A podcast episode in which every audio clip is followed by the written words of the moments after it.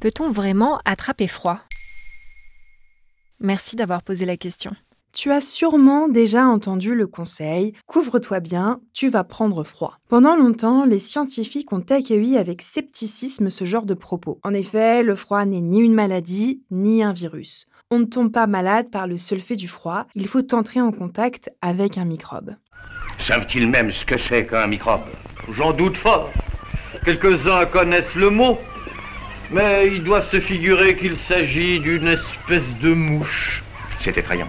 Et ça, c'est vrai, non? Tout à fait, sauf que selon une étude publiée le 6 décembre par une équipe de chercheurs américains dans le Journal of Allergy and Clinical Immunology, l'expression ne serait pas si éloignée que cela de la réalité. Selon eux, les muqueuses nasales, et plus particulièrement les vésicules extracellulaires, constituent les premières barrières de notre système immunitaire face aux attaques virales. Lorsque nous respirons un air glacé, elles sont neutralisées, comme anesthésiées par le froid.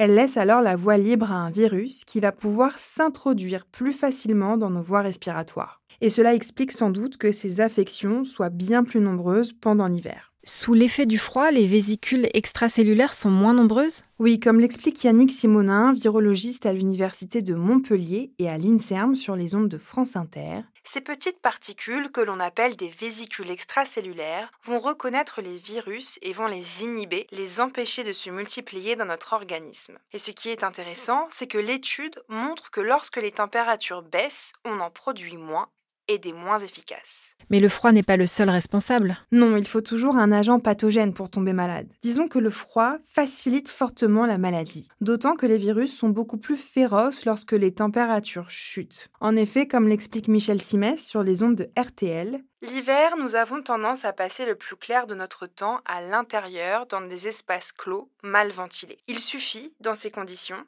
qu'une personne porteuse d'un virus tous éternuent ou postillonnent pour que le maximum de ses petits camarades en profitent. L'ennemi, c'est donc la promiscuité. Il faut quand même veiller à bien se couvrir quand le mercure descend. Un cache-nez peut être utile pour protéger les voies nasales et empêcher les virus de s'y loger plus facilement.